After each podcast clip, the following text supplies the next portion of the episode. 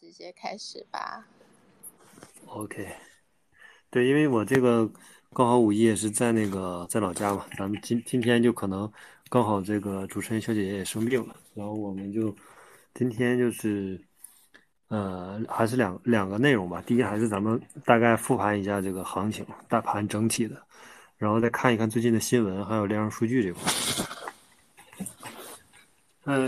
就是还是咱们之前的那个思路啊，我觉得这个思路目前来看还是非常适用的，因为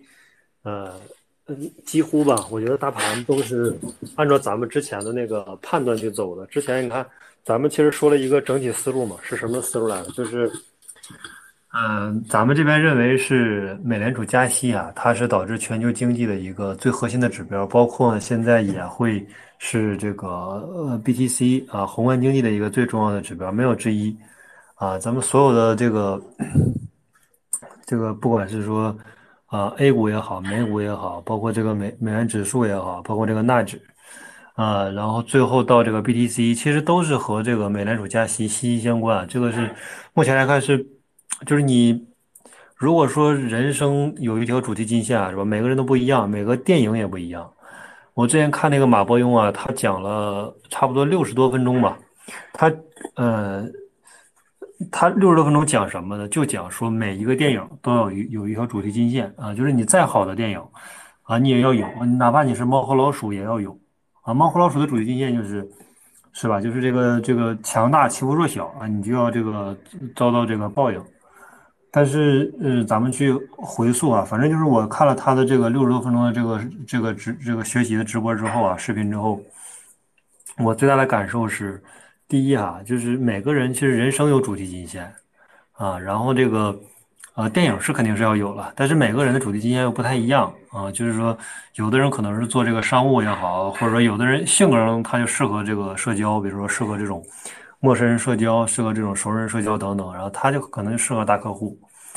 因为我在圈内认识的反正好多吧，我觉得可能大家看起来都是很普通的人，但是这些人就是能在他这个擅长的领域啊能赚到钱，其实也很简单，就是我认识的一个小姐姐，她也是北京这边的，然后也是一个原来在链上，后来去了那个 Token Inside， 现在也在一家这种资管机构吧，负责这个大客户这边。她我就是客观的去说啊，她这个身高不是特别高啊，身高可能我觉得也就不到1.6米，反正是肯定是不到1.6米，但是1.5米几具体我还不知道。然后这个体重我觉得可能得120左右吧，就是这么一个小姐姐，但是她大客户这边做的非常好，就是你跟她沟通跟她交流，你就会觉得特别这个踏实，然后特别放心。然后她这边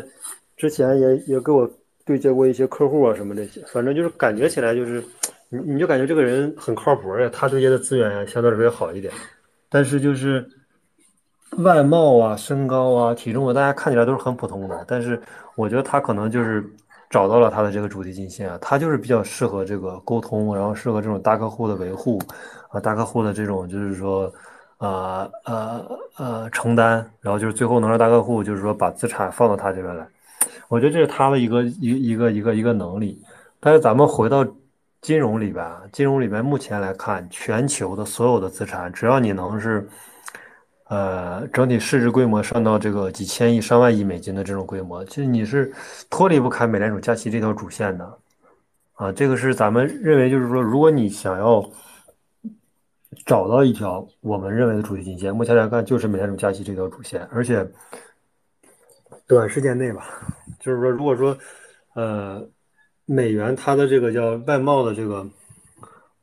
交易的这个比例啊，从70%-80%，比如说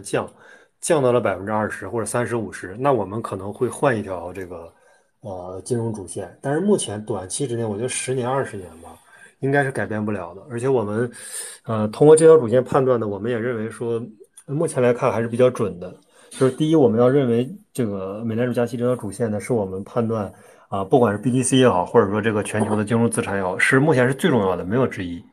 啊。然后这是第一条，我们有了第一条之后，然后我们再看。第二条是什么？第二条就是说这个 BTC 啊，因为它本身是有个周期的嘛。就比如说我们有了宏观经济周期，然后我们到具体某一个行业，比如 BTC， 那它是有一个4年减半周期的。然后除了 BTC， 比如说这个正常的农业是吧，大豆啊、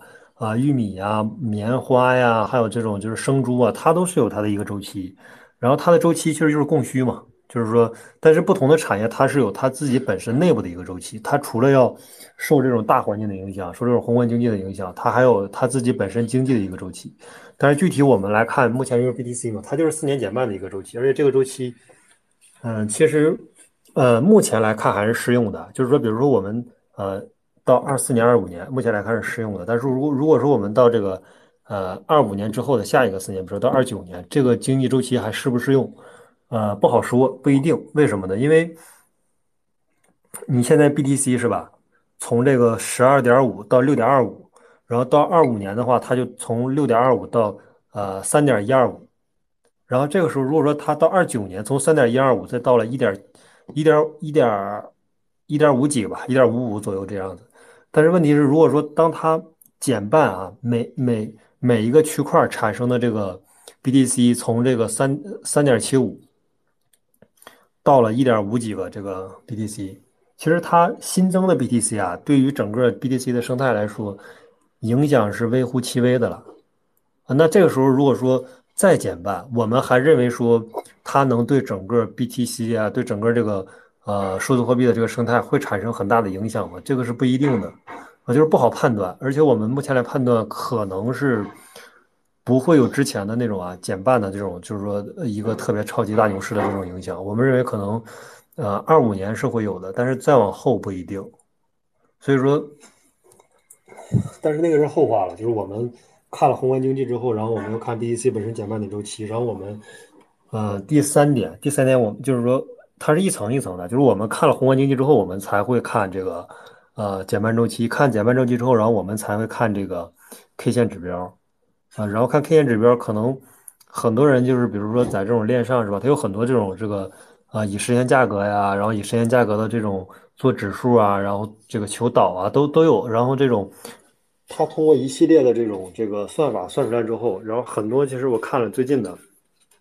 基本都是判断说，BTC 已经正式的从熊市转到了牛市，就是说从熊过渡到牛。但是其实这个有很多简单的这个指标，就是说。我这边目前认为的就是这个40日均线，就是一般40日均线它斜率，然后这个从负的变为正的，就是说从这个负数变成正数，到0呢再变成正数，那基本就是牛熊转换的一个最关键的一个时间点。但是这个已经是一个多月了，它就已经变成正的了，就之前已经一个多月变成正的了。所以说我这边判断肯定是牛熊转换已经结束了，就是像咱们说的那种比如说18年，持续了到19年上半年，持续了可能长达6-7个月、7-8月那种特别黑暗的这种熊市，然后大家都死气沉沉的，然后也是这个整个行业吧，就是迎来了那种类似于毁灭性打击这种。其实这目前来看是不会有了，不会有这么第一是长周期的、长时间的。然后第二就是说价格其实也很难回到，比如说我们认为说回到15000啊，我们目前来判断应该也不会有这种可能性了，或者可能性极低。然后这是一个，然后那我们再继续复盘一下，继续复盘就是第一还是这个宏观数据宏观数据，然后我们再看一下当前就是在5月4号凌晨的这个3点半，然后会有一个这个美联储的加息的这个会议，然后我们认为这个会议，现在80%几嘛，87%的概率是加速 BP， 这个几乎是确定的，而且目前来看应该是最后一次，到6月份可能就是这个暂停加息，然后这个基本就是按照咱们之前的预期几乎是一模一样，然后。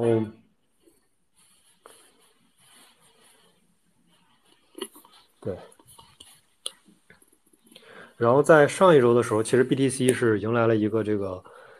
比较大的一个这个下跌，从3万1跌到了2万9，从2万9直接跌到了2万7，闪崩嘛，速度很快。然后上周其实我们也是给到的这个非常明确的这个思路啊，我们认为也是继续hold的，就是说核心逻辑是这样，就是说第一，我们认为宏观环境呢，它马上要进入到了这个最后一次加息，然后我们认为在最后这一次到结束之前，我们认为会有一个比较好的一个算是反弹吧，或者说我们认为这一个比较好的一个，大家认为小牛也好或者反弹也好，应该会有一轮比较好的一个疯魔情绪啊。然后这是一个，然后第二就是马上到这个年底，因为这个现在大家就开始炒预期嘛，炒这个说一年之后正差不多360天左右之后就是迎来下一轮的这个减半，但是一般是在提前半年左右就开始就是预热开始启动，那也就是在今年的10月份左右吧，应该是会启动这个减半的这个叙事。那你说现在是马上到5月份5月份到10月份，这个周期其实也很短，就是我们认为即使 BTC 是吧，它到这个牛市能涨到10万，然后能涨到这个15万，比如12万13万，但是你说现在因为上周的价格是2.7万嘛，我们认为就是说，如果你能在牛市是吧，10万或者说12万、15万，能成功的把你的这个资产抛售掉，那你现在即使持有一个2.7万的筹码，就是这个成本其实也是不高最起码我们认为是不高。就是大家如果说一定要等到是2万也有这种可能性，但是可能性就概率相对来说，不会有说十足的把握，它一定会回到2万。但是说，你如果说现在已经在车上了，那你2.7万这个筹码，其实我觉得还算是可以了。就是说，应该能超过，我觉得大多数吧，就是不能超过90%，但是你超过60%、70%、80%，应该还是没啥问题的。其实大家就是这样，就是牛熊转化，大家就很快，然后每一轮都是很快。大家下跌的时候，大家都在犹豫说，哎，是不是还会有更低的这个价格？我要等更低的价格要去抄底、抄底、抄底。结果你发现价格一直不低，然后狗庄一直在抄底，抄着，然后突然某一天一根线10%几或者20%几，一根线上去，迅速就脱离这个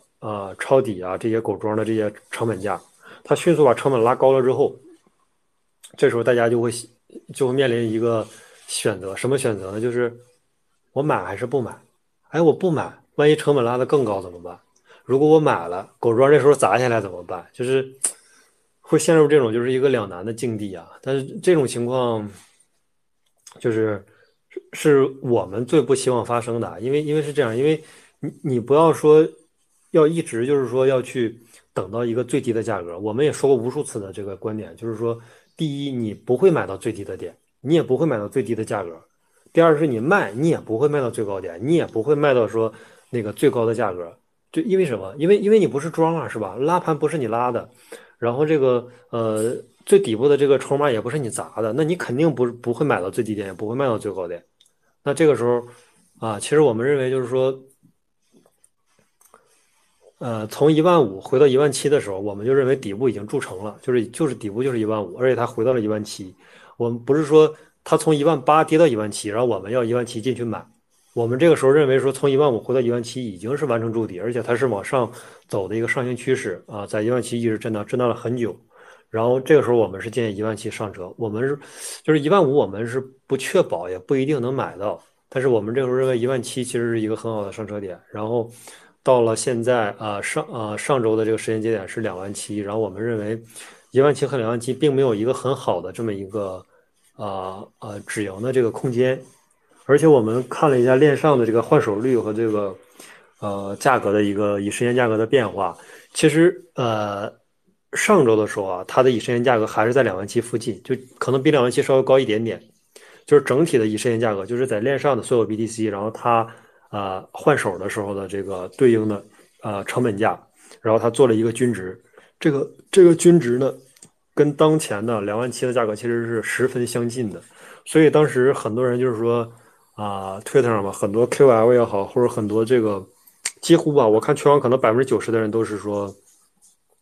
BTC 结束了然后这个 game over 了，然后我抛掉了我所有的资产，然后我卖掉了所有的资产，然后这个我退出了加密行业，我看空等等等等。其实这个就是对，就是有点还是咱们之前的观点，就是说情绪是没有价值的，是吧？我们要做的只是说，我们要看当前的以时间价格和现在价格一个对比。我们判断了宏观环境，说马上加息就要结束了，而且这是倒数第二次要结束了，然后马上迎来倒数第一次、最后一次这个加息，啊，已经结束了，什么都结束了，最坏的时间节点已经过去了，然后呢，比特币又马上面临这个减半，可能有4到5个月的一个时间又迎来减半，然后这个。减半启动，然后预热，然后要启动 BTC 的这个叙事，是吧？然后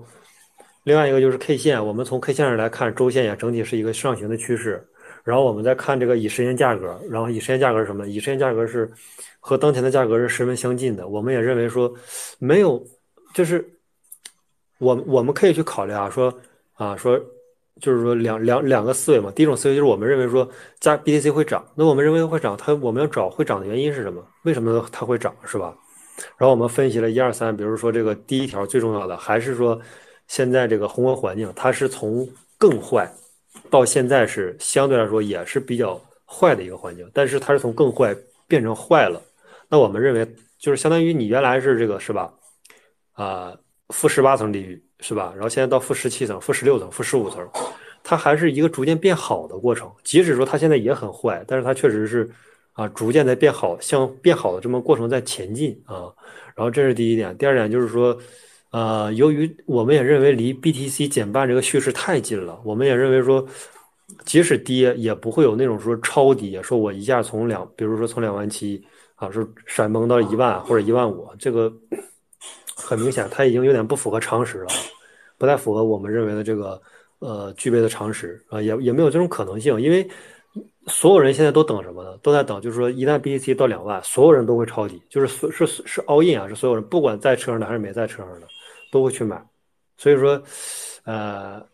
我们也不会认为有这么离谱的一个下跌，就是它不存在。后来我们分析，就是有上涨是存在一个宏观环境的这个因素。另外一个就是说，我们认为下跌，我们去找原因是为什么会下跌，谁会下跌，什么会导致它下跌，是吧？上涨我们找到了一个原因，就是说这个宏观这个加息指标。然后那我们认为它下跌为什么会下跌啊？我们就分析啊为什么会下跌。第一是这个卖这个电费，然后第二就是说没了啊，是我只找到了一条，就是说卖电费这个，另外就是这个可能有一些人会恐慌，是吧？但是问题是在于，恐慌的大部分都是散户啊，他是自己吧，很难控制自己的情绪。就是你一旦你的这个操作行为是吧，金融行为或者你的各种决定，哪怕就是说你生活中的普通决定，一旦你受到情绪的影响，他也会说，反正是对你这个最终的决定啊，肯定是不利的。然后，那你说除了恐慌呢，和这个叫什么？这个叫卖电费的，其实就没有了。我想来想去，就是我没有想到任何一个理由说能让一个人或者项目方或者说他的这个团队需要以现在这个价格把 BTC 抛售掉，就是我们没有找到一个比较合适的理由，没有找到一个比较合适的角色。那就是我们上周。分析完之后呢，然后从2.7万现在差不多回到了2.9万这个位置，然后也是一直在震荡，然后在20日均线和日线的一个交叉线啊，基本是这么上下震荡，就是有时候可能 K 线更高一点，有时候这个20日均线更高一点，有时候突破，有时候又回来，然后我们这么从2.7万又回到2.9万，那我们认为现在可能就是这一轮没有结束啊，其实操作思路非常简单，这个是。我们已经就是说有过很多的预案啊，比如说它从2.7万如果一直跌到了这个多少啊，我们应该怎么操作？然后现在是从2.7万涨到2.9万，那非常简单，就是我们其实之前我的想法也很简单，就是如果说它从2.7万比如说跌是吧，它如果直接跌到2万，那因为上周我们就是这样想的嘛，就是说我们做任何的这个金融决定要有一个预案是吧？除了我们按我们正常预计去走的时候，我们去怎么操作？那如果它不按照我们预计走，那我们再怎么操作，就是一个 Plan B 嘛。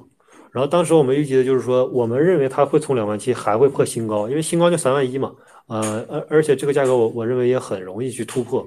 可能它需要震荡，需要不断的换手，但是我们认为这个价格还是能突破的，而且是突破的概率是非常大的，就在5月份吧，对。就在5月份。然后另外一个就是说，如果说不突破，比如说我们从2.7万回到了2.5万，是吧？回到了2.2万、2.1万，那太好了，那就是什么天赐良机啊，是吧？我们等的就是这个机会，等了4年，等什么？不就等这个机会吗？不就等它回到2万，我们再次熬夜，再次抄底吗？就是我们炒币等的是什么？我们等的就是一个低价呀，低价我们才敢重仓啊！你不低价谁会敢重仓呢？所以说我们等了这么多年，等的是什么？等的不就是你低于2万这个价格吗？它如果真的低于2万，那就真是狗庄，是良心发现啊！它这个是，你不能管它叫狗庄了，你得管它叫财神，你知道吗？就是散财童子啊！谁如果说能把 BTC 价格打到2万以下，那绝对是财神，我跟你说，那这是吧？你这是遇见了你，我觉得可能是。这个可能这个明白，就是说懂事儿以来啊，我觉得是最有价值的信息，没有什么比这个下息，比这个信息或者比这个消息更有价值。那就是如果说一旦 BTC 真的跌破2万，对啊，那这位不是咱就不能叫狗庄了，咱得叫财神是吧？就得供起来。那你这个免费给大家这个派发低价筹码，是吧？这个是想都不敢想的事情，所以说。分析来分析去，我们认为说，假如发生这种啊，就是说这种情况，那也很简单，那我们就买呗，因为你现在不就等了？你说我们等什么？不就等一个低价嘛？低价我们才敢重仓进去买嘛，不就 OK 了吗？但是问题是，狗庄现在他好像并没有说想把价格打下来，是我要给所有人是吧派发一轮低价筹码，他毕竟不是慈善家，你知道吧？啊，他也不是财神，所以说还是很难的。很多人就是看空，然后又这个，反正我周围是有一波，一开始有一波踏空的，踏空之后呢，回来上车，上了车之后呢，一开始可能也有一波上的，上了之后，反正在1万，我记得是在 ETH 1500吧，清了一波，到1700又清了一波，反正就是整体，因为大家大部分资产就是持有的还是主流还是以太嘛，1500清了一波，1700清了一波，然后现在到1900啊，然后前几天在 Twitter 上。铺天盖地的，我看这个可能90%以上的人都这个看空啊，然后大部分人筹码其实都走掉了啊，都走掉了。包括我关注的那个一个叫什么黄道，还有一个是谁来着？反正就是说，都清掉了，就大家都清掉了。但是，对，然后其实你看他们清掉了，其实我并不是很这个。赞同大家的做法，就是说我认为你要说清楚了1、2、3是吧，然后我们会听到它，然后你说一个这个客观存在的东西，然后理由为什么是这样，然后未来会怎样，你说就可以了，没必要去鼓动大家的这个情绪啊，因为这个反正我看到的就是说很多人他就是屁股决定脑袋嘛，就是说他持有的时候他就看多，他不持有的就看空，就是大多数人其实都是不能，或者是说他不希望，或者他不想去客观的去把这个客观的数据啊、客观的指标啊拿出来给大家看一看。然后这个时候，我们认为存在哪些客观数据，然后我们去做一个什么决定，根据这些客观的这个指标和数据，是吧？但是同样的指标，可能这个大家的决定也不一样，决策也不一样。然后我们再去做，这个时候我认为大家相对来说是理性客观一点，就是说不要受这种我一卖掉，那我就疯狂的这个看空，然后我一买入，我就疯狂看多，是吧？就是大家非常大的一个误区，包括很多 QL 有的一个误区，几乎我认为所有人都有一个误区，就是他会认为，我看空或者让我带动大家一起看空，别人就会把它卖掉，卖掉之后呢，就会迎来更低的价格。实际上不是这样，实际上你说，这个咱们先说美联储鲍威尔加息。你能控制得了吗？你控制不了，是吧？咱们只能去预测它，只能通过它的这个 watch， 是吧？通过这个芝加哥交易所的一个 watch， 我们通过这个他给出来的数据，然后他预测这个鲍威尔到底是要加25BP，是87%，那我们认为这个数它就是一个窗口嘛，我们认为是准的，没问题。但是我们去猜说它到底加还是不加，这个是没有任何意义的。然后我们认为 BTC 是涨还是跌，是多还是空，我们是猜不出来的，或者我们认为。我们所具备的情绪，然后我们把情绪又传给其他人，传染给整个这个 Twitter 的这个网友，然后我们认为 Twitter 网友买了或者卖了就会影响 BTC 的价格吗？不会的啊，它只会影响你自己。狗庄想去拉，想去砸，是吧？你能影响多少呢？最终的结论就是，我认为是影响不到的。你是影响不到任何狗庄的行为的。你认为你去影响大家的情绪，大家卖掉了，是吧？然后卖掉之后，然后假如说啊，如果说真的跌了，那还好，大家可能说，哎，你这个人这是吧？提醒大家还挺好的。但是万一就是说没有到这个狗庄的拉升的这个最高位，人家还是继续拉，那剩下很多人其实踏空了，1500下去一波就踏空了，是吧？1700下去一波又踏空了。1900我认为可能如果下去可能大概率还是踏空，那你说这波人就反过来就会是吧，就会，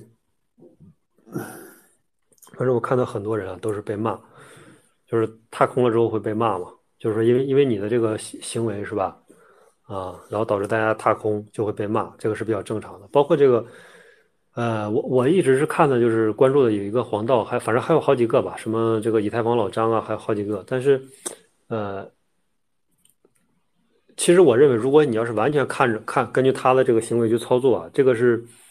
就是我虽然都关注很多，但是我认为这个并不准，就是因为啥？因为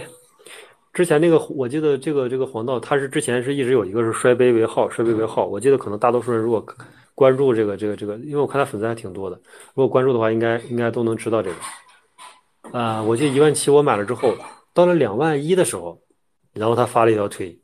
他说这个杯子不摔了，然后说现在他上车了，就是是吧？你如果完全根据这个他的这个操作去操作啊，我觉得是这个很容易这个第一很容易误车啊，第二也很容易提早下车，反正是大概是这样。反正我最终的结论就是说，情绪是没有价值的啊，你鼓动更多的人去看空，或者是说啊看多。或者是做多做空，我认为都是没有价值的。就是首先我们要认识到，我们是真正的影响不了大盘的。你才有几个币啊，是吧？就是我们是不能影响大盘的，我们要有这种正常的一个认知。然后我们影响不了大盘，那我们只能是用客观的数据，然后拿出来，然后可能同样的数据是吧？不同人的这个分析角度不一样。然后我们认为目前可能还是。没有到高位吧，可能5月份应该还是有一轮这个对整体上升的空间，然后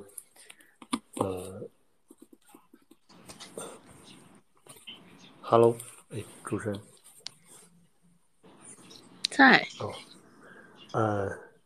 对，然后我们整体复盘完了之后，然后我觉得还是说大家要客观一点，中立一点，然后就是说。一定不要受自己的情绪的影响，然后我们去拿出来宏观的这些数据去看，然后去对比，然后对，应该是没有什么问题的。然后其实我就是你看我们说了宏观的这个加息的这个指标，然后又说了这个4年减半周期，然后我们认为很近啊，但是它即使很近，我们也不一定没有一个下跌的短暂下跌的一个机会啊，也是会有，就是可以大家低价挂一些单，可以去等待啊，这个也没问题。然后就是说除了减半之后，然后我们又认为现在的这个 K 线指标也，主要说纳指吧，纳指这边还是在这个一个上行的区间之内，尤其是最近这几天，最近这2天吧，纳指先涨了1点几个点，这已经对于一个这个。这么大体量的这个纳指来说，其实是很不容易的。然后它，周4涨了1点几个点，然后周5是涨了0.7个点，0.69，就是整个美股其实还是在我认为还是在这种小牛的反弹阶段，还没有到顶。然后反而是 BTC， 就是这按正常来说啊，我们看 BTC 现在为什么一定要关注美股呢？因为它同频的这个概率太高了。就是只是最近这段时间它没怎么通，其实你看啊，咱们正常去看这个，为什么一定要关注美股？为什么一定要关注晚上9点半美股开盘的这个时间节点？因为你看它白天的时间，就是咱们亚洲时间，几乎都是震荡的，瞎震，就是很少有说在亚洲时间往死里砸或者往死里拉，它都是一个震荡，顶多是宽幅震荡和窄幅震荡。然后但是你一看它一到9点半。只要美股那边一开盘，然后你看着纳指那边开始波动，然后你再看 BTC， 几乎是同频的，就开始同频的波动。而且，纳指对 BTC 的整个的这个走势影响也非常大啊，就是说，所以说一定要提前关注一下，就是说纳指这边，我们认为还是在纳指还是没有到顶嘛，然后纳指还是一个上行区间，然后而且纳指因为最近的这个，你看之前是因为那个硅谷银行暴雷嘛，它暴雷之后，然后这个美联储迅速这个相当于是它没有说是增发，但实际上是增发的这么一回事儿，它实际上增发了短期内增发了1000多亿吧。就是很快，然后把它的这个缩表的这个迅速就，它原来一直往下缩，突然一根线就回来了。然后最近这个是共和银行其实是认为是比硅谷银跟硅谷银行比较类似的一件事，其实它也是就是说面临这个要暴雷，要这个破产等等。现在这个美国它就是强行的人为的去制造这个小牛市啊，但是你别管人家是咋制造的，但是。人为的也好，是不是宏观环境也好，或者说这个是吧？大家自发的也好，大家这个情绪上来也好，但是人家现在就是能把这个东西造出来，你即使不跟着它走，它也要去涨啊！现在美国美股肯定是跌不下来，就是我们即使说大家认为会衰退，是吧？衰退预期是会有衰退，但是还远远不到衰退，就是。是吧？这个大家都知道，美联储它会降息，会加息，加完息之后会暂停，暂停之后会衰退，衰退之后会降息。我们都知道这个顺序，但是如果说我们把顺序过早的提前去预期，是吧？那你就不能时刻的感受当下呀，你就不能感受当下的价格，你就不能去体会当下的价格啊。然后所有就是大家说的这些衰退啊，就是大家其实都知道，但是时间还远远不到。我一定是说得等，第一是得等加息结束之后呢，还要等很长时间，差不多也等个3-5个月吧。快的时候可能3-5个月，我就是这一轮我觉得会快一点啊，正常可能半年或者1年，但是这一轮因为它加息加的本来频率就很高，然后这个第一是频率高，第二是每一次加息的幅度也很大，中间这一次都是75，然后。所以说它中间暂停加息到衰退这个周期也会相应的短一些，可能比6个月8个月要短一些，对。但是这个其实都在大家的预期之内，但是一定是什么？一定是衰退了之后，整体的全球的资产才会暴跌。你现在就没有衰退，我们是预期衰退，但是它不衰退啊，问题是，就是说，你说现在大家预期有什么用呢？预期它时间没到，那资产就不会跌的。就是我们是要预期衰退，我们要防止，是都没有问题，但是现在没到啊，你预期是没有问题，是预期是解决不了问题，或者预期是很久之后要发生的事情，但是它现在没有发生，而且还要过很久才能发生，那你说我们现在预期有什么价值？就是事情得一件一件的发生，然后事情得一件一件的去解决，一件一件去做，然后它的顺序就是我们知道后来要发生，但是现在不是还没到吗？所以说我就是现在我还是维持原来的观点，就是说还是认为还是会涨啊，然后可能但是涨就是说如果没在车上的人肯定是不建议上车了，就是在车上的人可以继续可以继续hold的。然后美股这边其实最近表现也挺好的，然后最近但是 BTC 没怎么跟啊，尤其到周6周日，按正常来说如果说周5结束了，比如周5结束了之后美股那边是跌，那可能整体啊周6周日就是一个下行的这个震荡，可能就是阴跌个2天。但是如果说正常按美股来说美股是涨的话，周6周日一般 BTC 都会一个是震荡上行啊，但是这2天可能就是因为没有美股做指引了吧，你看 BTC 就瞎震。就是没有任何逻辑，也没有任何的这个理由，就是纯瞎震，因为它已经没有跟随的这个指标了啊，所以说还是要等周1啊，等周1这个美股开盘，然后我认为 BC 还是要跟一波，还是要跟一波往上走一波，可能对还不到吧，而且就是我们认为。最后的那个关键点啊，就是说大家认为什么？你说除了这个宏观指标，它周期是很宽泛的了，而且是周的、月的这种相对来说宽泛的范围。但是你说如果说，4年指标呢，它也是一个相对来说宽泛一点 ，K 线可能会好一点，具体到这个天数啊，这个小时都没问题。但是另外一个最重要的一个指标，就是说我们认为除了这3个以外，宏观啊，然后减半周期到这个 K 线，还有一个是情绪啊。其实我个人感觉是情绪上。就是你看，虽然它是一轮小牛市，就是情绪上它始终没有一轮，没有一个特别好的一个爆发点，就是大家都集中去 all in， 集中去买，然后导致这个价格往上涨，涨了之后，然后，换手率不够啊，然后这个以实现价格远远的高出当前的价格，是吧？当前的这个 BTC， 比如说到了3万5，但是以前价格才2万7、2万8、2万9这个位置，那有一个很大的一个落差，那这个时候换手率又不够啊，没有成功的就是说把这个换手率搞上去，短时间内接盘的人不够，换手不够，那就直接一波就下来，可能就是一个冲上去之后很快就会下来，就是短期的一波高位就 OK 了。但是问题是，你说它这么震荡上行，我现在感觉有点要变成慢牛了这种感觉了，就是它已经不是说要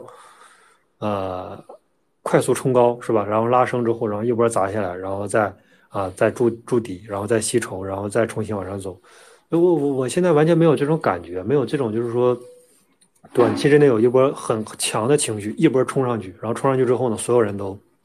是吧？所有人都这个你好不好，大家好，都说觉得迎来了这个永恒牛市，觉得迎来了这个减半牛市，然后这个时候突然一根线下来，这个认为还缺这么一个叙事吧，就是还一直还没有发生。就是你如果说想短期到达高位，那你得有这个很好的情绪啊，你那短时间的情绪特别的这个高涨，特别的这个看多，疯狂看多，那它才会迎来一个短期的高位。如果说你看现在，咱们再看 K 线是吧，基本都是大部分时间都是阴跌，就是慢慢跌，然后反正大家也不知道为什么都下车了，按理来说它应该一直跌，但是就一根线就上去，就是大部分时间都是在阴跌，但是它就很简单，就是一根线上去。我现在反而感觉有点要变成那种慢牛的感觉，但是应该不会是慢牛啊，没有这种可能性啊。就是比如说你看现在，即使说我们到减半认为还有半年或者5个月的时间，认为说它是不是会不会一直这么慢牛慢慢涨上去，也不会啊，也没有这种可能性啊。第一是宏观环境不允许，第二宏观环境不允许就导致什么？大家情绪其实跟不上啊，你情绪上不来就不会有慢牛，就是说信心不足，信心才是黄金嘛，信心比黄金更重要。那信心不足之后，它就不会迎来这种慢牛，它反而是，在这种犹豫和怀疑当中，然后不断的破新高，啊，然后大家就想是新高吗？啊，是这个小牛吗？啊，还会涨吗？是不是一定会跌？就是大家反复的犹豫和这个纠结当中，然后最后，我觉得需要一个机会啊，需要一个新闻，然后这个。不，有可能是香港这边发来的啊，也有可能是美国政府这个 SEC 这边，反正等等吧，它会需要一个特别大的事件，一个新闻，然后带动全球这波加密货币的持有者的这个信心，然后大家集中的看多，然后短期之内可能拉个10几个点，甚至可能多一点到20啊，拉10几个点，然后这时候情绪上不去了啊，然后一波情绪，所有人都这个高位买了之后呢，然后没有换手，然后直接就下来了。对，就是我的感觉是这样，但是说缺一轮最高的这个情绪的这个疯狂看多的情绪，但是，对啊，这个只能是供大家参考了，就是通过宏观再到减半，到这4年周期，到这个减半周期，然后又到这个 K 线然后包括最后到情绪，最后的结论就是我们还是觉得缺一点最后的这个结束啊，缺一个特别短期之内FOMO的这种情绪，然后才能导致这轮行情结束。因为你看2万7，大家就说等着它跌吧，说跌，然后我也等着它跌啊，是吧？但是这个它确实是没有那个跌下来。Janet Infer 啊，不好意思才看到。他要讲话 ，Janet。我可以讲吗？可以。因为我其实听主持人感觉就是一个就比较单向，非常疯狂看多嘛。然后我提一些就是比较相反的一个看法哈，不是杠哈。对，因为是这样的，因为你有提到就是说美股可能就是高位下不来，其实我们因为我们是机构的嘛，我们大概看了一下，就包括经济数据，包括企业的一个盈利。还有就是说，包括现在一个市场的流动性嘛，现在美股其实是高位的，大概在4700左右，标普就相当于21年的4700。然后第二点就是，其实每年的6月份其实是美资的一个休息月，也就是说，其实4月和5月其实是一个资金的一个撤退月，所以每年其实5月份不是一个好行情。对，所以就是回答一下你刚才提到说5月份可能是一个美股还不错的一个行情，就我可能跟你的看法比较相反。然后第三个就是说，我觉得就是说，其实每一次，哎，不好意思，其实每一次都是这样的，我就感觉每一次拉盘，它都是拉一个拉到半步都会掉头，因为大家其实都觉得就是说，可能比特币还差一步，就是比如说现在我们看了月线中轨大概是33000嘛，大家觉得差那一步，但我发现每一次就是最后那一步，它打到半步它都不会再往上打了，就直接撤退。就我觉得现在的位置，就大家会看到，比如说看一个新高或者一个次新高，就有点像前一段时间大家看往下跌嘛，大家都在等那个26800一样的，就是可能就是打到接近的位置，可能就不会再往上了。所以我们觉得是不是就是这个位置就直接向下了？就我大概就是我的观点。好的，谢谢 Jennifer。那其实我们这边前两期的看法是比较后期的时候，就大概这美联储加息的时候会就是有一个下跌的，不过就是根据现在现场情况嘛，所以现在不是就我的看法就是说，就是其实市场上就是现在有仓位的大概都是觉得就是还差一个新高，比如说31000或者32000附近，因为月线中轨33000嘛，你再猛一点35000嘛。但是其实我就总是觉得就是说比特币每次都是这样的，就是打到大家预期的半步它就往回掉头，所以我就觉得会不会这个位置就直接向下了，可能再起行情的话应该是7月份，因为7月份基本上资金都回归嘛。好的，那 AK 哥你这边怎么看？为什么这个7月份会回归呢？因为6月份是资金休息月，就跟12月份是一样的，就每年的6月和12月是美国资金的一个休息月份，所以它4月和5月一般是一个资金撤退月份，每年都是。你看一下，其实每年的5月份并不是好月份。你说它4月份、5月份撤退，但是在美股上并没有表现出来啊。没有，你看一下每年的美股的5月份都不是一个好月份。我知道，咱就说今年，咱别说往年了。今年也是一样的。其实很多资金是在撤退的，就你看那英伟达，你就能看出来。英伟达其实因为第一季度大家都在炒 AI 嘛，其实大部分的资金是拥抱的是英伟达。其实我们有投资在英伟达上面，但是我们其实三月中下旬其实我们都在往回撤了。不是你不得看纳指吗？你看一个没有啥用吧？你说看纳指什么意思？你觉得是撤退就一定要往下跌是吗？对啊，那你看一个，那你看这个英伟达呢？我还看亚马逊呢。是没用啊。那我们不杠这个，就是我把我的经验说一下哈，就是我大概是说一下我的观点，就是我的一个常识是这样的，然后就是提个相反的意见，然后我不去杠这个事情，因为我们经验就是每年不5月份。不是，咱不是杠，就是讨论嘛，因为我认为你看一个美股其实用处不大呀。不是讨论的话，就是说每年的5月资金都会撤退，每年的5月份美股不是个大牛月，所以说就是我们看不到，就是说比特币还能往上冲太多。就我自己的感觉哈，这个感觉可能不是有个逻辑支撑。就我感觉每次都是比特币，就是它打到了，大家可能会认为，比如打到3万多，它可能就是在那个半步那块它就往回掉，每次它都是这样的。你像前一段时间，其实我们是想在26800那个位置抄底的，但它就是打到了26900，因为26800那边有好多一个爆仓单嘛，因为我们看到很多的那个多单的爆仓，但它就没打到，它直接往回抽了。这就是我自己的一个感觉。就我就感觉，因为我周围很多人都觉得还能冲一个3万或3万加，但我就感觉就它就差那个半步，它就不往上上。就像21年也是，大家打到6万9，大家觉得就是可能会冲个8万多嘛，那会儿大家都这种感觉，就差那么一小步嘛，但它就没往上打。你像去年也是打到了4万8之后回调4万4，大家觉得它能冲个5万2，但它就不往上打。就我就是这种感觉。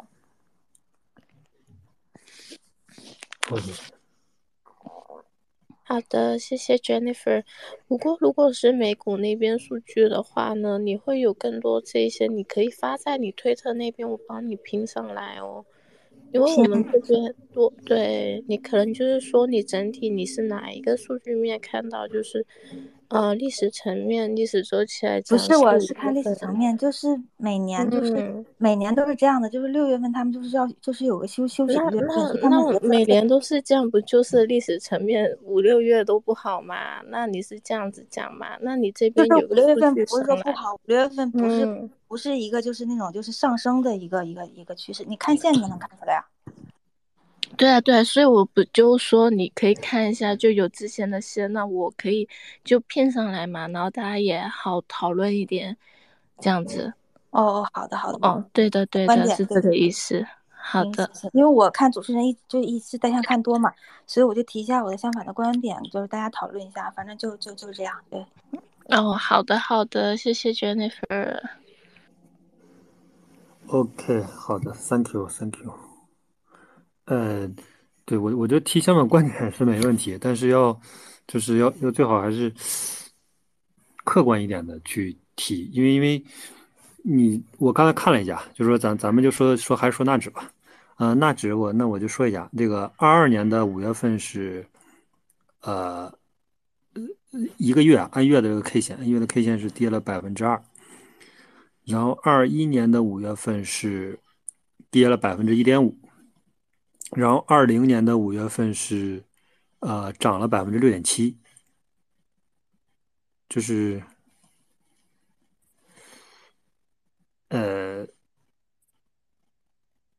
还好，就是我是觉得这个它应该跟这个美股处于牛熊关系比较大，就是目前还不能看得出来，就是一到4、5月份它就是一个下跌的一个状态，对，就是。看，然后还是说看，要不然你就看道琼斯也可以，看纳指也可以，但是它俩应该差不多的。但如果说我比如说我们只看一个英伟达，或者只看一个亚马逊啊，只看苹果呀，应该对，就是我个人认为可能参考意义不是很大。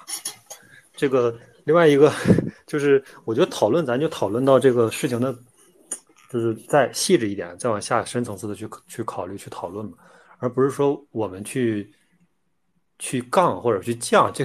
个不存在，因为大家的时间都是很宝贵的，不会有人去杠去降，因为是吧？就是包括主持人，我们都是其实都是靠兴趣爱好，我们去来学习，然后去来交流，去来沟通。我来浪费时间跟你去杠，这不是本身就是一个是吧？浪费时间的事情，就对这个不太存在说大家去杠的这件事情啊。但是这个我觉得这个观点倒是挺好的，就是说它。每年5月份会下跌，但是我看了一下，就是没有存在，因为我还看了整个纳指的那个，那就是20年就是那个上行通道嘛，它所以它涨得多，到21年和22年是整个是一个回调，是一个下行的，所以说它对整体是一个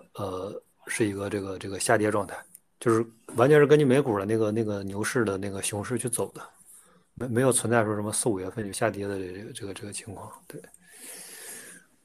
然后 OK， 这个我觉得倒是就是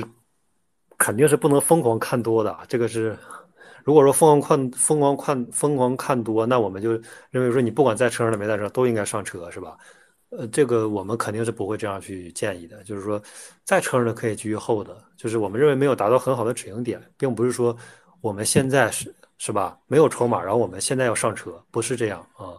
是已经在车上的可以继续hold的，然后等一等，然后如果说没有在车上的可以，对吧？也是继续等到一个低价，然后重仓，然后在这个这个大牛市嘛，这个是没问题的。然后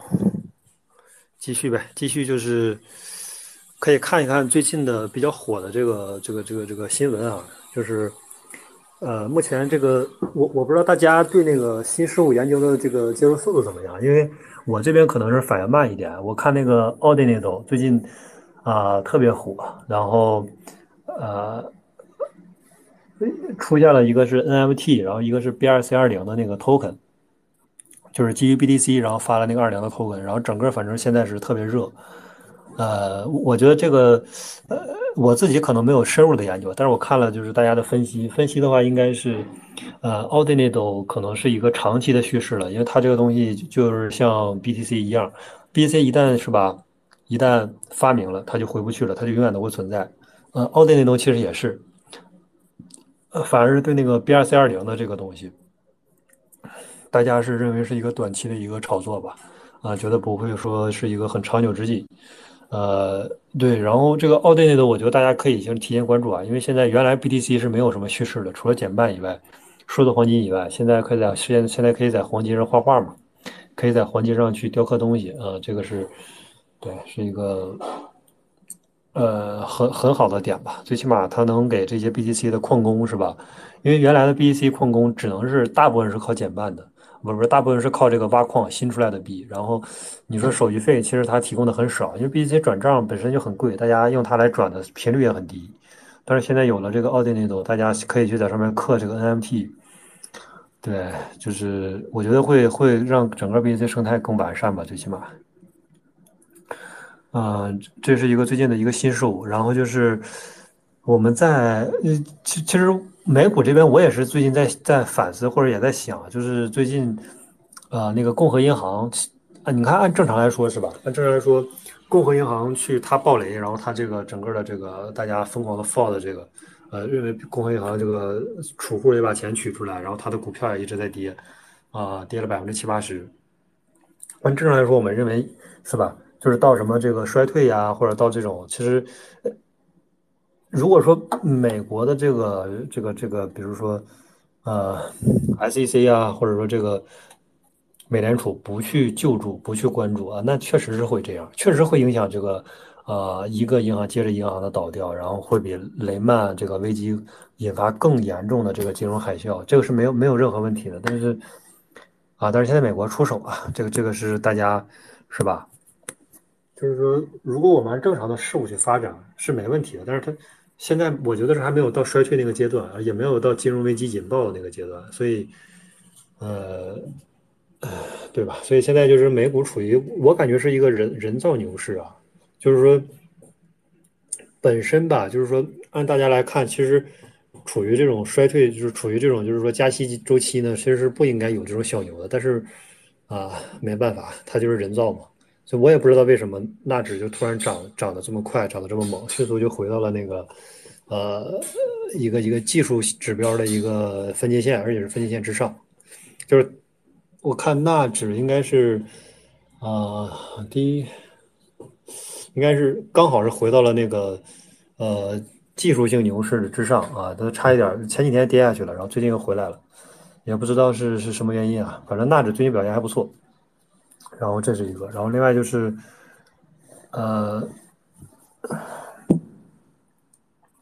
最近 USDT 的这个增幅达到了814亿美金啊，然后基本上是回到了那个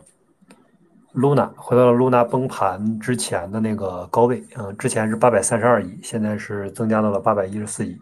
啊，之前最多就是达到了700多吧，然后最低的时候，现在又回来了，就是。还是有很多这个场外资金，然后再通过 USDT 再入场，对，然后这是整体稳定币的一个数据。然后另外就是美联储议息会议啊，5月4日凌晨，然后市场预期加息呢还是25 BP 87%-几，大概率是最后一次啊，然后。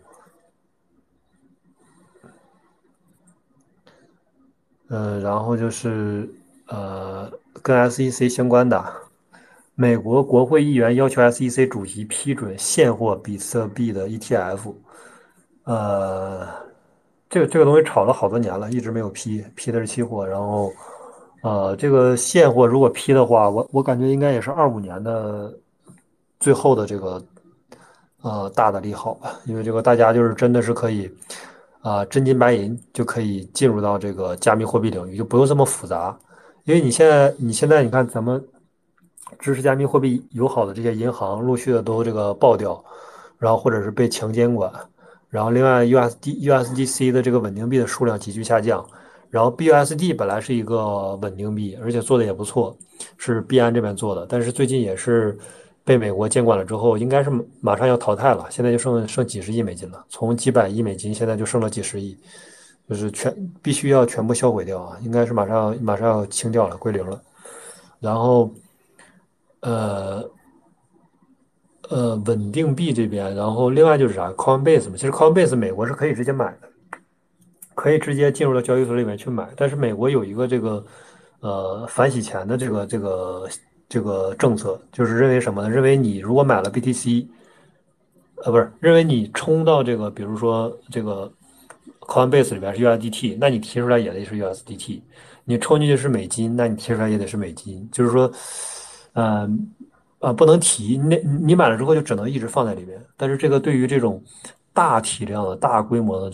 这个投行来说，或者说资管来说，其实是很不方便的。就是我买了 BTC， 我得一直放到里面，不能动。比如说我要经历一轮牛熊，经历两三年、3、4年，那我就买了之后就只能放到里面，等到3、4年之后才能卖掉。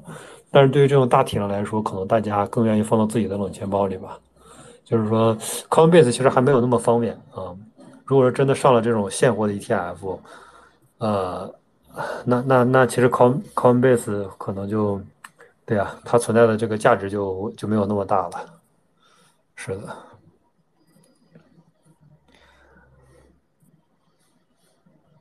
然后最近我其实一直关注一个那个数据啊，因为之前去香港的时候，开新法大会去香港的时候，那个上海升级去了之后，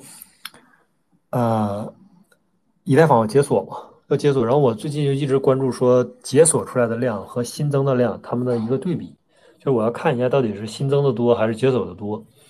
但是我看了好多个数据的平台没有这个指标，现在指标已经乱了，就是我觉得还需要一段很长的时间去更新和整理吧，因为现在整个这边就是说我看到几乎所有平台的这个以太坊 2.0 的这个质押数据啊，都是停留在这个解锁之前。就是现在它解锁之后呢，就是你看最新出了一个数据，就是分析它多少人去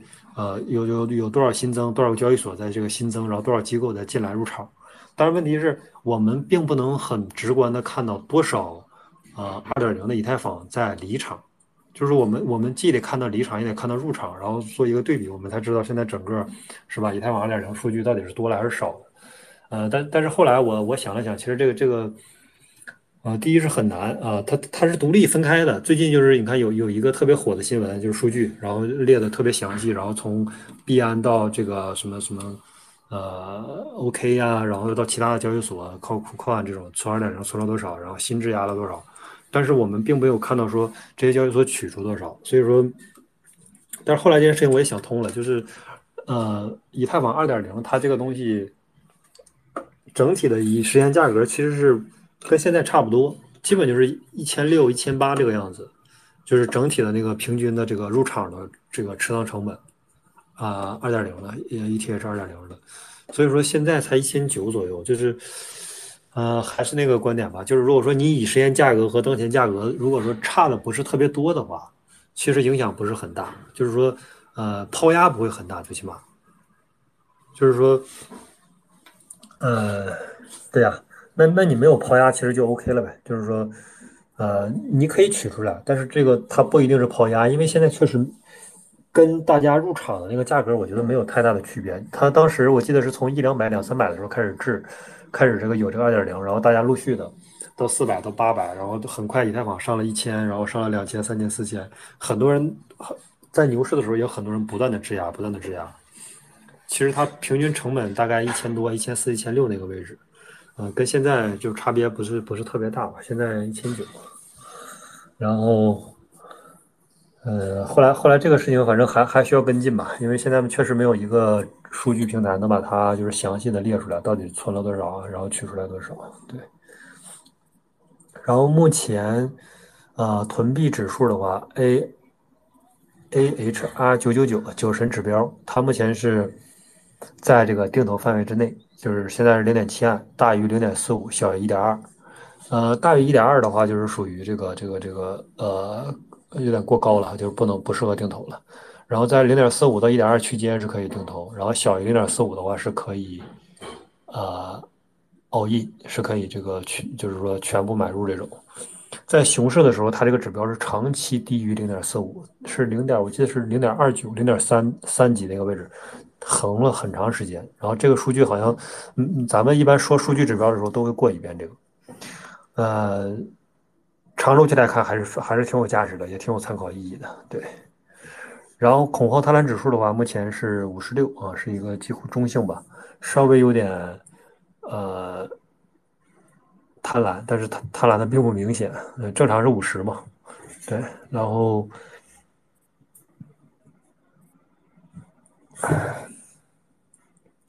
然后这个UTXO 以时间价格分布，就是将这个 BTC 啊，它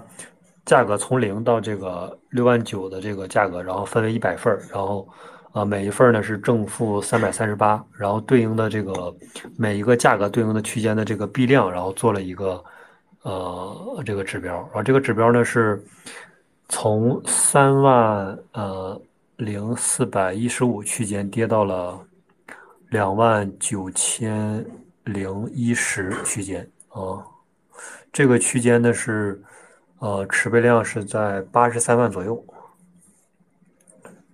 然后3万多，就刚才说的30415这个区间是对应的币量由58万减少到了43万，然后在这个区间是对应增加了一些，应该整体就是进行了一波换手呗。就是现在你看这个价格，这个指标，其实我认为最大的价值就在于哪儿？就在于我们要时刻要关注以实现价格和当前价格的一个对比。如果说它差的很多，那是有问题的；但如果说它差不太多，就是不是这？我不知道这个思路方式对不对啊？就是我们认为，比如说它要涨，那我们找涨的原因，找了几个；但如果我们认为它跌，那我们要找这个它可能会下跌的这个原因啊，可能下跌的原因是吧？这个也要去寻找啊，对。然后中心化交易所的 BTC 的余额是几乎是没有变啊，从216万到了218万，这个也是可以忽略的一个数据。已实现市值比率 MVRV 这个是 1.38， 链上持仓总体盈利是 38%， 小于1的时候是亏损，然后大于 3.7 的话是盈利过高，牛市泡沫期。当前是整体是属于盈利状态。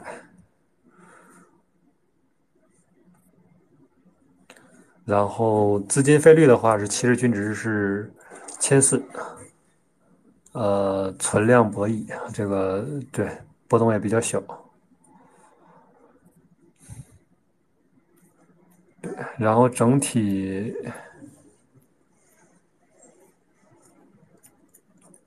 的链上数据其实就这些吧，然后指标也分析这些，然后可能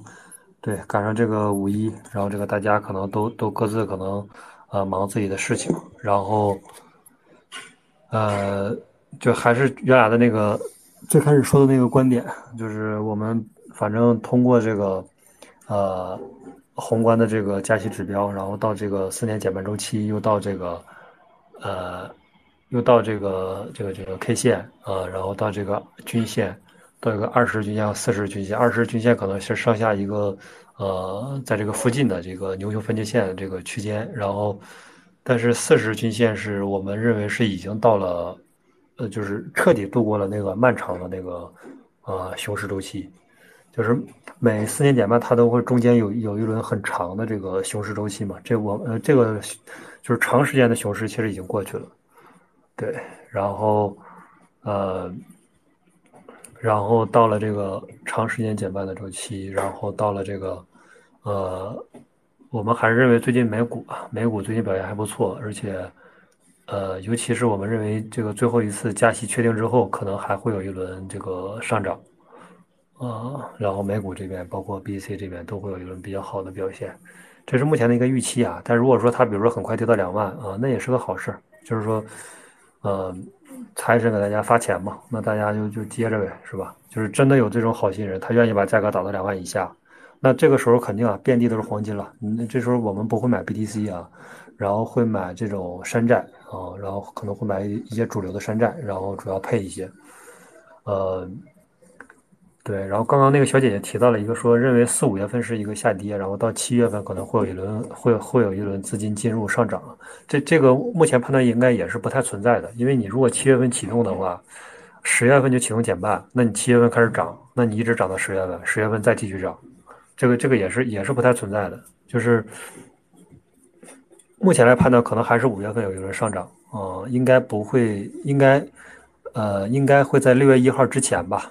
就是说最晚也就6月1号之前，因为6月1号这是一个就是说香港它要公布它的这个最重要的一条就是消息，说这个香港公民可以合法的购买 BTC 啊数字货币的这个权益，但是这个是利好啊，但是利好如果它真的落地了，那不就是利空了吗？所以说可能我认为这个消息是一个非常好的利好消息，但是它如果一旦真的落地啊，它需要很长时间，然后才能把更多的资金引入到加密货币领域。但是这个消息一旦落地之后就变成利空了，所以说尽量还是在6月1号之前吧。然后大家在5月份寻找一个比较好的止盈点啊，现在不是很好的入场时机，但是我们如果说你在17000的时候买入了，那我们要在这个5月份要找到一个比较好的止盈点。对，然后还是知行合一吧，就是说5月份我们即使没有找到止盈点，比如说可能一直没有涨，那我认为6月1号之前应该也要把所有的仓位尽量处理掉，处理掉之后，然后等待着这个美股的这个停止加息之后，然后等待着这个真正的这个衰退了之后呢，然后美国要救市之后才会迎来真正的降息啊，然后刚好这个降息呢和减半啊这个周期重合度也非常高。那不是正好吗？那我们正好不就是说，这一轮牛市会比以往啊，我觉得是会更表现得更好，因为往之前一次和再早一次都是严重的受到了这个BTC 的这个不是受到了这个 BTC 严重受到了这个美股加息的这个影响会非常大。如果说它俩高度重合，那我觉得会迎来一轮特别大的牛市。但如果说它不重合，比如说2017年、2018年，那个时候一直在加息，就是但是没办法是吧 ？BTC 就是到它减半周期了，它就是来了一轮大牛市，17年疯涨，是吧？但如果说它那个时候刚好是在美股的这个降息周期，然后这个那我觉得会周期这个第一持续的时间会更久，第二是整体规模会更大。然后这一次呢，刚好是重合度是非常高，就是前两个周期都刚好是不太重合，但是这个周期呢，刚好是重合度是非常高的，所以说这一轮周期，对我们认为也是非常，值得期待。然后在24年、25年之前呢，找到这个衰退的时间节点，也就是23年的这个10月份左右吧，23年的10月份左右会有一轮这个衰退，然后衰退了之后。10月份、11月份会有一轮衰退，然后衰退呢，所有的资产会有一个特别好的一个价格然后重仓山寨，一定要重仓山寨因为你大牛市是吧？大牛市大家都非常的有信心，所有的资金都会从进入到 BTC， 进入到以太坊，然后从 BTC 以太坊外溢到所有的这种秘密币啊、山寨币啊山寨币一定会表现特别好，但是我们一定要提前是一定要找到一个特别合适的价格。对，然后这个就是大概整体的这个想法吧。然后主持人，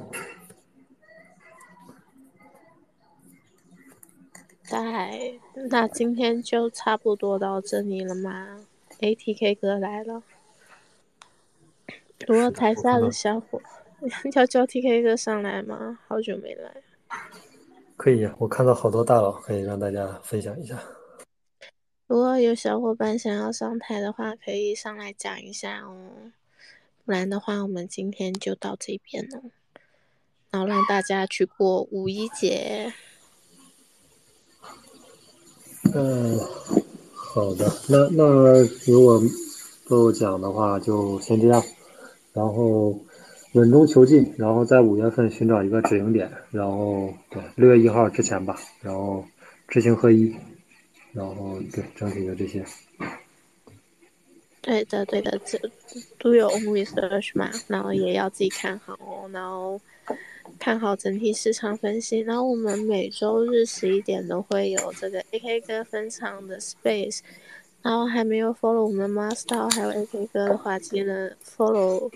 一下，然后呢也可以加入我们微信的学习群哦。然后我们平时有一些可能突发的 space 啊，或者改时间都会在上面讲的哦。那今天就到这里啦，那大家五一快乐。好嘞，五一快乐，拜拜。拜拜。拜拜拜拜，See you later。